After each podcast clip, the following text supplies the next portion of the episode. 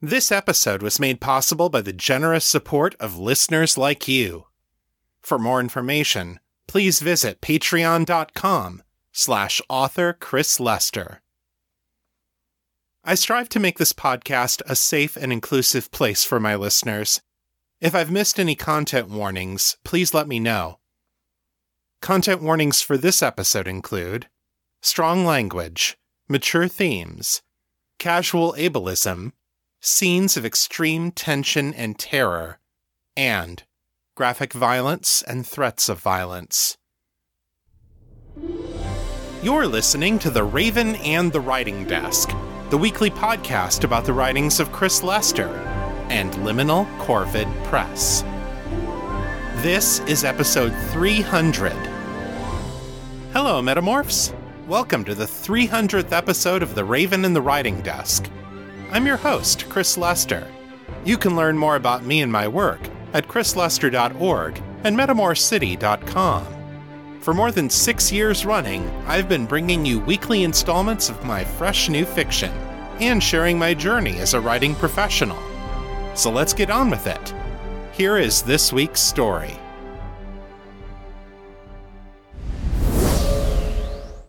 Today I'm bringing you chapter 41 in my Metamor City novel, Making the Cut. If you're new to the show, don't start here. Go back to episode 259 to hear this story from the beginning. The following recap will contain spoilers. Miriam Bakhtavar is a force to be reckoned with. As one of the most powerful egoists in the Psi Collective, she can use her psionic power to enhance her speed, strength, senses, or agility, well beyond the scope of normal humans, and to arrest the aging process, keeping herself as fit and beautiful as she was in her 20s, even though she's close to two centuries old.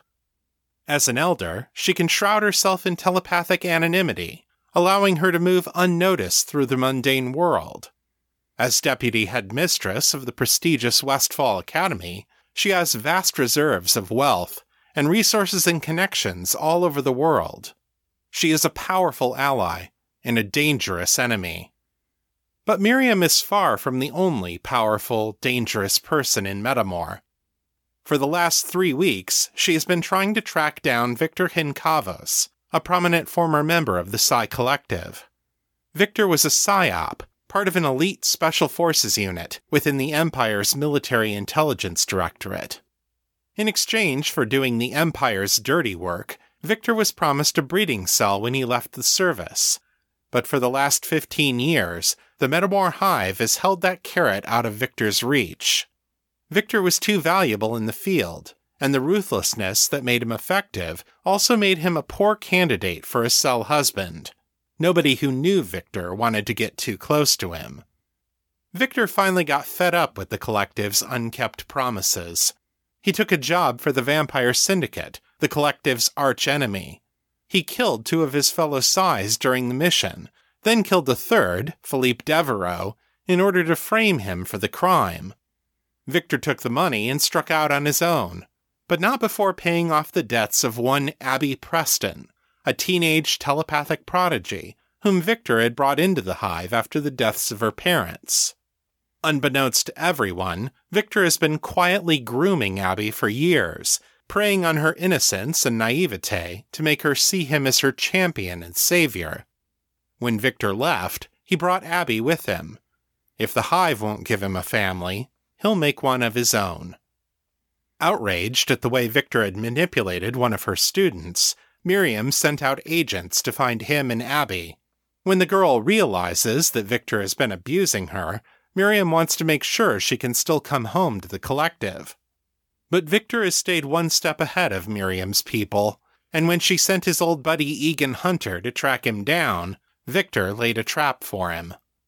In last week's episode, we learned that Victor had kept Egan's phone after killing him. When Miriam called Egan looking for an update, Victor finally knew who in the Hive leadership was after him. He responded by going back to his old associate in the syndicate, William Westerson, the vampire's intelligence czar. Westerson was smarting from a recent raid on one of his holdings, Viscount Security Solutions. Miriam played a pivotal role in organizing and executing that raid, so Westerson and Victor once again have a common interest. Victor gleefully told Westerson everything he knows about Miriam's strengths and weaknesses. He's more than happy to let the vamps do the dirty work to get rid of her, so he can go back to the business of building his happy ending.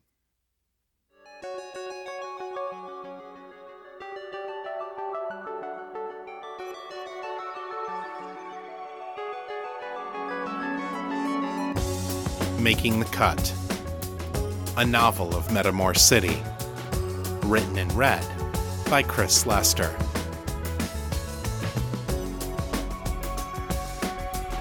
Chapter 41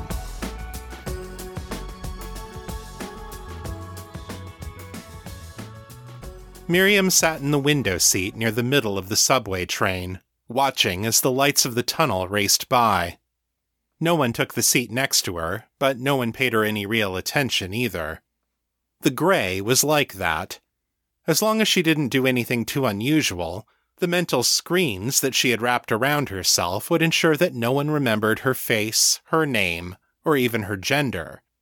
They had taught her to use it when she first became an elder, in order to separate her role as the voice of the hive from her role as an individual member. She had soon found that it had other uses as well. The gray wasn't quite invisibility, but in some ways it was even better for one thing, an invisible person would constantly have people running into her. She was coming home after a long meeting with the other elders of the Metamor Hive. She could have taken a taxi, or requisitioned a private skimmer, but Miriam preferred the trains. A skimmer could be tracked fairly easily, but in the subway system she could move like a ghost, coming and going as her duties required, without anyone ever being the wiser. Besides, her job was lonely enough that she enjoyed being out among people, even if she rarely interacted with them. At the moment, though, she wasn't in the mood for people watching. The meeting with the other elders had been tense, to say the least. Most of them had written off Abby Preston as a lost cause, in spite of her potential. They were content to wait for her to return on her own, if she ever did so. Miriam, of course, knew enough about Victor now that she suspected Abby couldn't return home, even if she wanted to. Miriam told the other elders that the runner, Callie Linder, had implicated Victor as an agent of the Vampire Syndicate, but she had kept back the full story of how long Victor had been working for them. She still didn't have a satisfactory answer for why she had been unable to read Victor's mind. Until she did, she didn't want to weaken her own position in leadership by admitting how Victor had murdered his fellow Psis and pinned the blame for his actions on Philippe Devereaux. Without that crucial piece of information, the elders were content to leave Victor alone. The chief priority now was decoding the vampire's nanotech virus and developing a counter for it. The vamps no doubt considered Victor a valuable ally, and moving against him might provoke them to unleash the nanos before the hive was ready. And in the meantime, Abby Preston is left to fend for herself, Miriam thought in disgust. It continually amazed her how the elders could be so cautious about endangering their own lives, while at the same time they let teeps like Abby, Brian, and Fiona, the bright young future of the collective, put themselves in grave danger for the sake of the hive's long term goals. Miriam had long argued that the young were the hive's most precious resource, far more important than the elders themselves, many of whom were past the age of childbearing. Of course, given that she was a deputy headmistress at Westfall, that position was only to be expected, and perhaps for that reason the other elders gave it little weight. She sighed.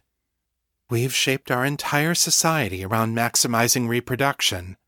Yet, when the time comes to endanger our own lives for the sake of those children, we hesitate.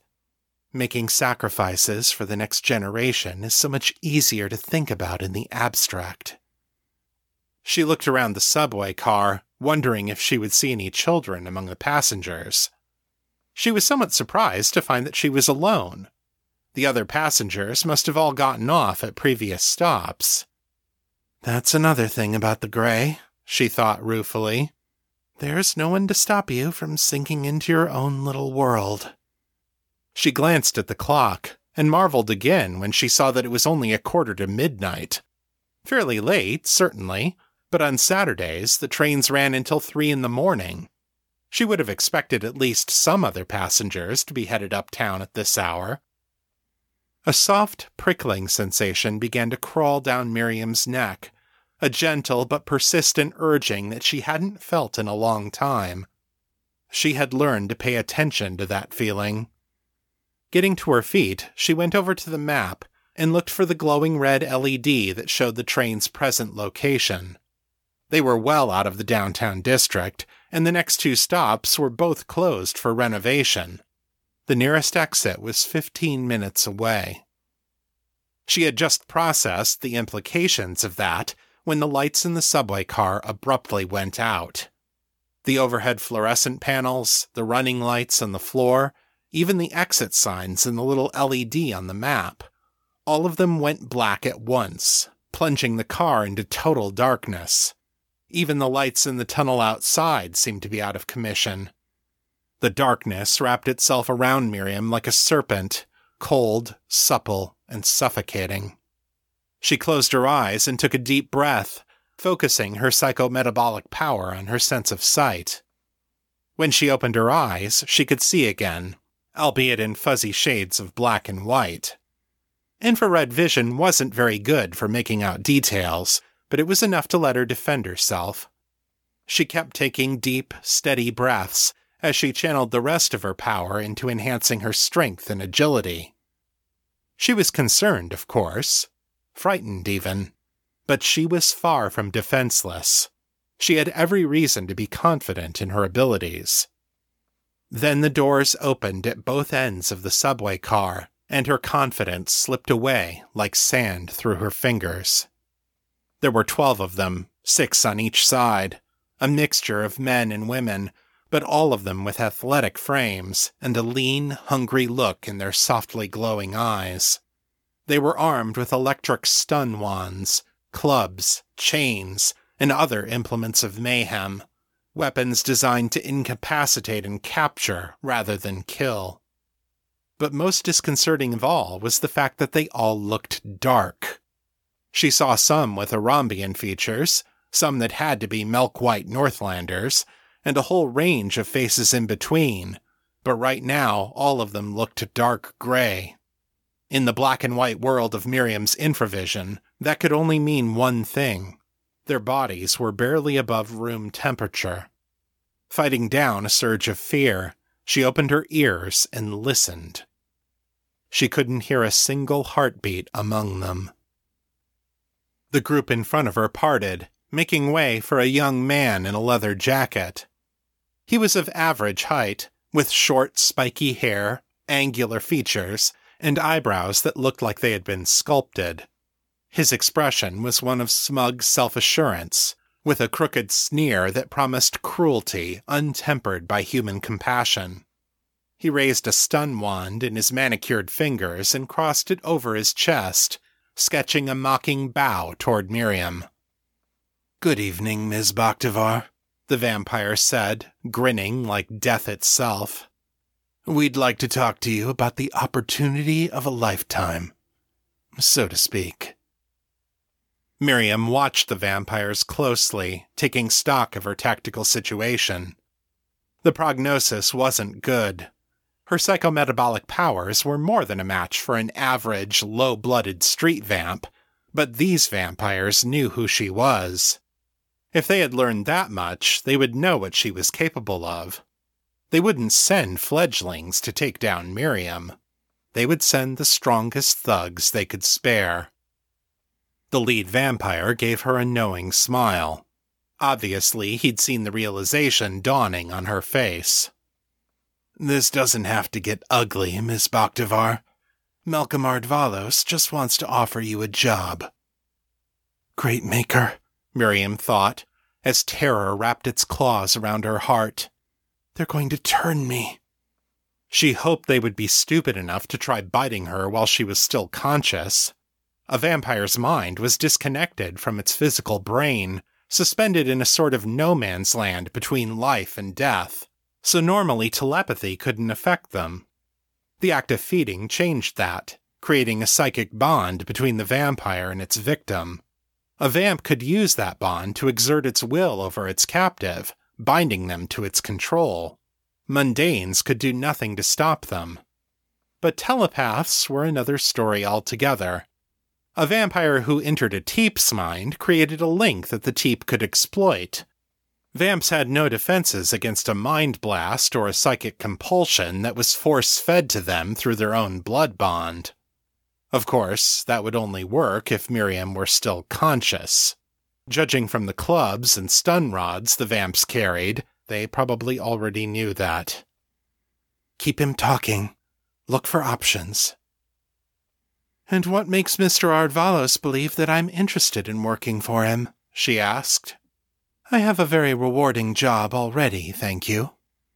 Oh, but I think you'll find that Mr. Ardvalos can be very generous, the vamp said, grinning. He's heard all about your talents.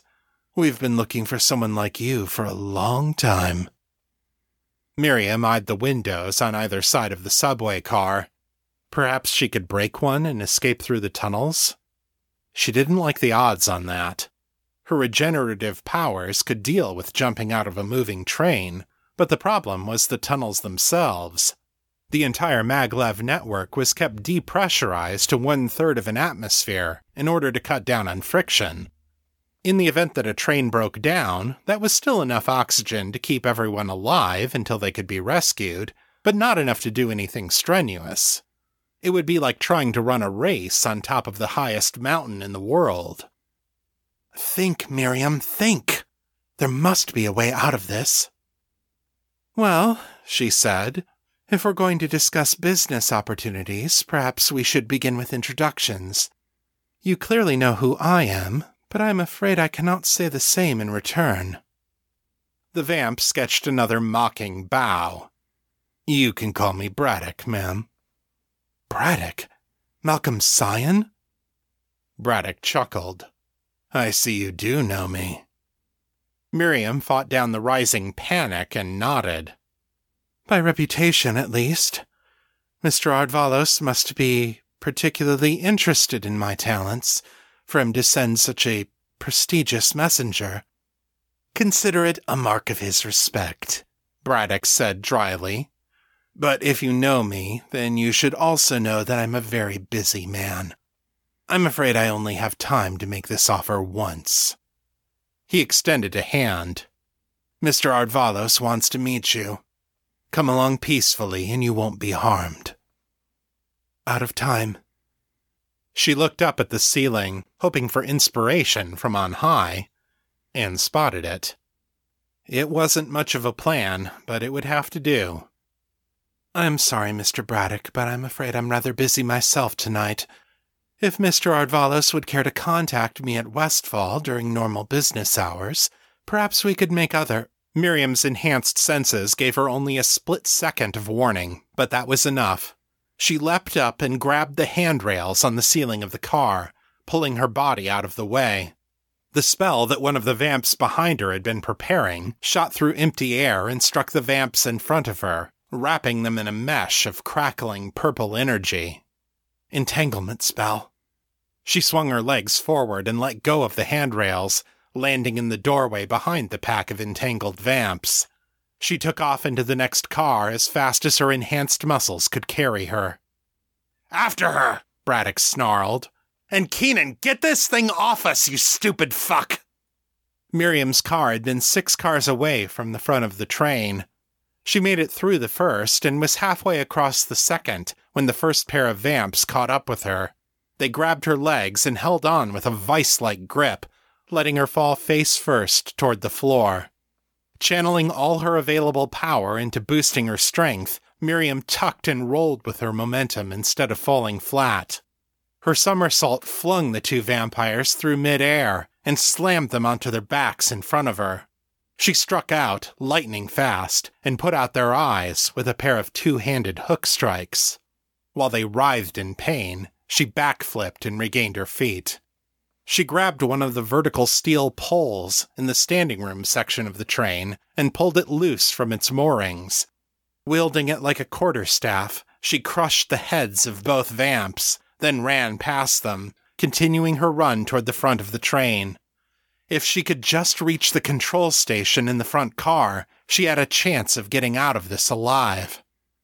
She heard two more of her pursuers closing in on her as she entered the third car, so she turned and struck out with the pole as they drew near. The vamps dodged the strike. Too fast, they're just too fast. And one of them, a female, swung a chain at her, wrapping it around her wrist. The vamp darted around one of the vertical poles and yanked hard on the chain, using the pole as a pulley to draw Miriam into range. Meanwhile, the other vamp, a slender Arambian male, pulled a handful of reagents from his belt and started casting a spell. Miriam threw her staff at the wizard like a blunt ended javelin, crushing several of his fingers and spilling the reagents onto the floor of the train. Then she let herself move with the force of the chain, darting toward the pole faster than the female vamp could drag her there. Miriam grabbed the pole in both hands and swung herself around in a flying kick, aiming for the vamp's head. The vamp dropped to the floor, dodging the attack, and sprang back up immediately, launching a quick series of blows at Miriam's head and torso. Miriam blocked and answered with attacks of her own, even as she worked to unravel the chain from her wrist. The vamp was faster than Miriam, but Miriam was stronger. She finally got a solid grip on the woman and pulled her into a grapple, trapping the chain between them. She struck the vampire's knee and snapped it backwards, sending her sprawling to the floor. The wizard tackled Miriam from behind, but she threw him over her shoulder and sent him sailing to the back of the car, where he struck two more vamps that had just entered. Behind them were the two she had incapacitated earlier, their eyes already regrown in their sockets. Fighting them takes too much time, Miriam thought desperately. Need to slow them down. Five vamps in one confined spot, she wasn't going to get a better opportunity than this. She pulled out one of the egg shaped reagent pods she had purchased earlier that day and threw it at the cluster of vamps.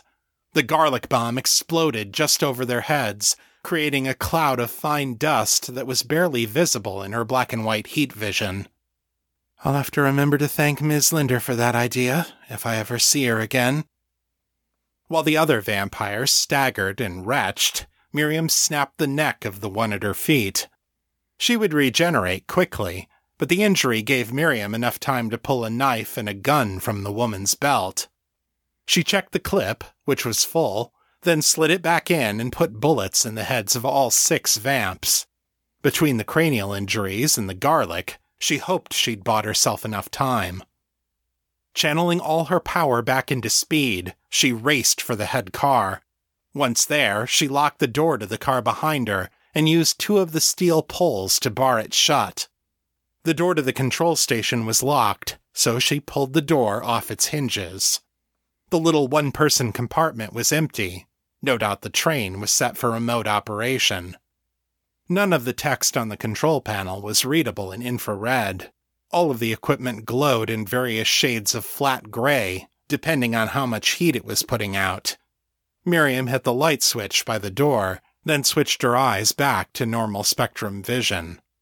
Now that she could read the controls, Miriam switched the system back to manual operation and pressed the button labeled Emergency Decoupling. A touch panel lit up, showing a diagram of the train with the coupling points marked in red. Miriam tapped the box in the upper right corner that read Select All. A confirmation message popped up decouple all cars? She pushed yes.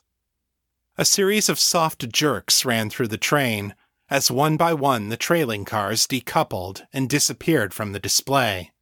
Each of the cars would glide to a halt, using their individual maglev engines to decelerate before sinking gently to the ground. Meanwhile, Miriam's car sped onward, heading for the next open subway station. The vampires would no doubt pursue her on foot, but once she got out of the tunnels, she would have no trouble disappearing into the crowds. On a hunch, she pulled out her mobile phone and turned it off. It was the only way she could think of that they could have tracked her location. They must have captured or killed one of her agents and used his phone to trace back to her. Exiting the control booth, she slid wearily into one of the passenger seats and closed her eyes. Ten seconds later, one of the windows on the opposite side of the train shattered. Wind howled, safety glass showered the floor. Miriam's ears screamed with pain at the sudden pressure change as the train vented its atmosphere to the depressurized tunnel outside. A pair of legs slipped down from the roof of the car, and Braddock pulled himself inside, his fangs glinting in a death's head grin. Peekaboo. Gasping in the too thin air, Miriam put all her power into speed and darted around him before he had the chance to act. She threw herself from the train without a second's hesitation. For an instant, there was only the sound, the crunch of snapping bones, oddly muted in the thin atmosphere of the tunnel. Then, pain. A world of it, a universe of it, desperate agony that erased any sense of time or place or purpose. Her body instinctively threw all of its psychic power into regeneration, knitting her back together with inhuman speed. But from Miriam's perspective, the pain was infinite and eternal. The whine of maglev engines decelerating brought her back to the present. Somewhere, further down the tunnel, Braddock had stopped the car. He would be coming back for her. Miriam struggled to her hands and knees, then finally to her feet, bracing herself against the wall of the tunnel. She looked around for an emergency exit and spotted a sign pointing to the left, back down the way they had come. She staggered down the tunnel, one shaky step in front of another. Her body had exhausted its oxygen stores in the effort to heal herself, and it still hadn't been able to finish the job. All of her psychic powers depended on her brain, and her brain needed oxygen. Down here in the tunnels, she barely had enough air to walk and remain conscious, much less to use any of her powers. The emergency exit appeared up ahead, maybe a hundred meters away, an illuminated airlock painted in stripes of red and yellow. A ladder ran up the curving side of the tunnel and into the small alcove that housed the airlock.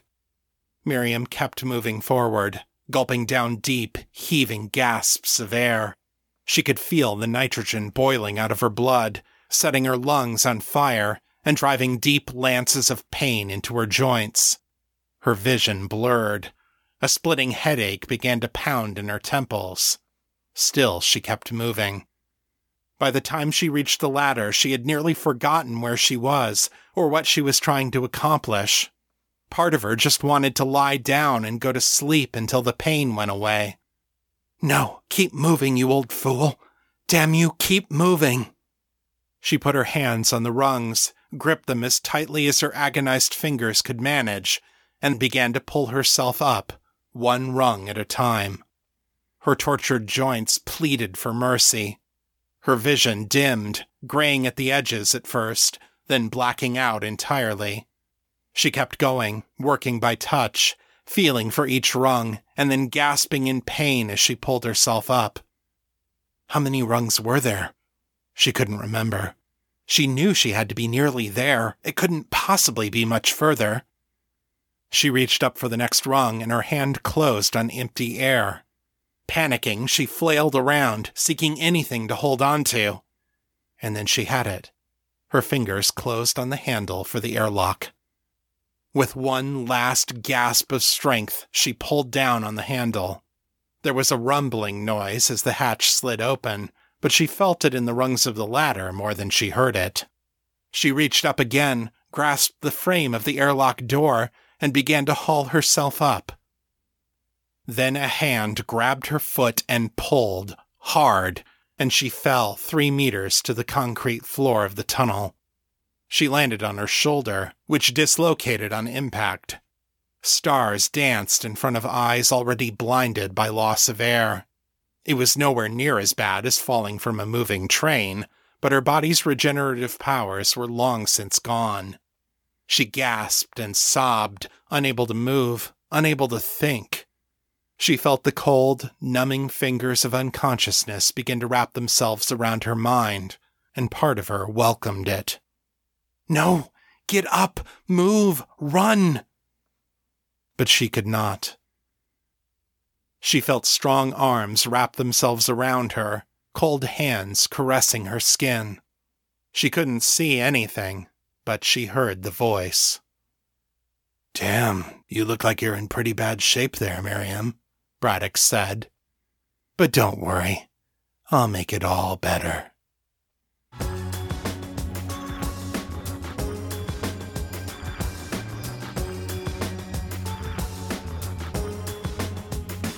And that's the end of chapter 41. Come back next time when Ava comes to visit Danny at the sanctuary, and Artax finally comes up with a plan to help her.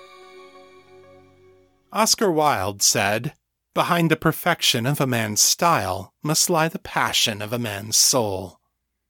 So let's take a peek behind the curtain. It's time for the weekly writing report.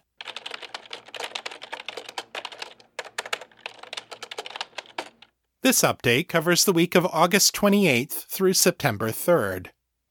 I broke my chain on Sunday, August 29th, after 72 straight days of working on either writing or the podcast. The day job has been taking a lot out of me lately, and I badly needed a rest day. I spent most of the rest of the week gradually editing the podcast episode that I recorded on Saturday, working on it here and there whenever I had time. I worked on the podcast on five out of seven days this week, but I didn't do any new writing. Looking back at the month of August, I wrote a total of 4,427 words in 10 days, averaging 443 words per day. That ranks 69th out of 76 months since I started this podcast. However, I also finished nine episodes of the podcast and did the raw recording for a tenth, which is a personal best. Compared to July, my word count decreased by 56%, and my writing time decreased by 60%. If you'd like to share your thoughts about the show, send your feedback in text or audio to metamorcityfeedback at gmail.com. To leave a voicemail, dial area code 641 715 3900, then enter extension 255 082, followed by the pound sign.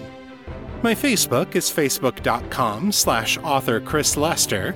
The fan group is Fans of Metamor City on Facebook, and our Discord server is Metamor City. I'm there pretty often, so come say hi. If you like this show, please consider leaving a review at Apple Podcasts, Stitcher, or Podchaser.com. It really helps people find the show. That's all for this week. I'll be back next time with more fresh new fiction. Until then, keep it on the bright side. This is Chris Lester, signing out.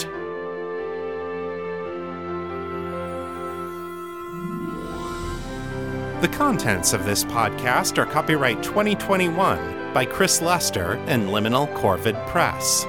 The show is released under a Creative Commons Attribution, Non Commercial, No Derivatives license. So don't change it, don't sell it, but feel free to share it all you like. For more information about this license, please visit creativecommons.org.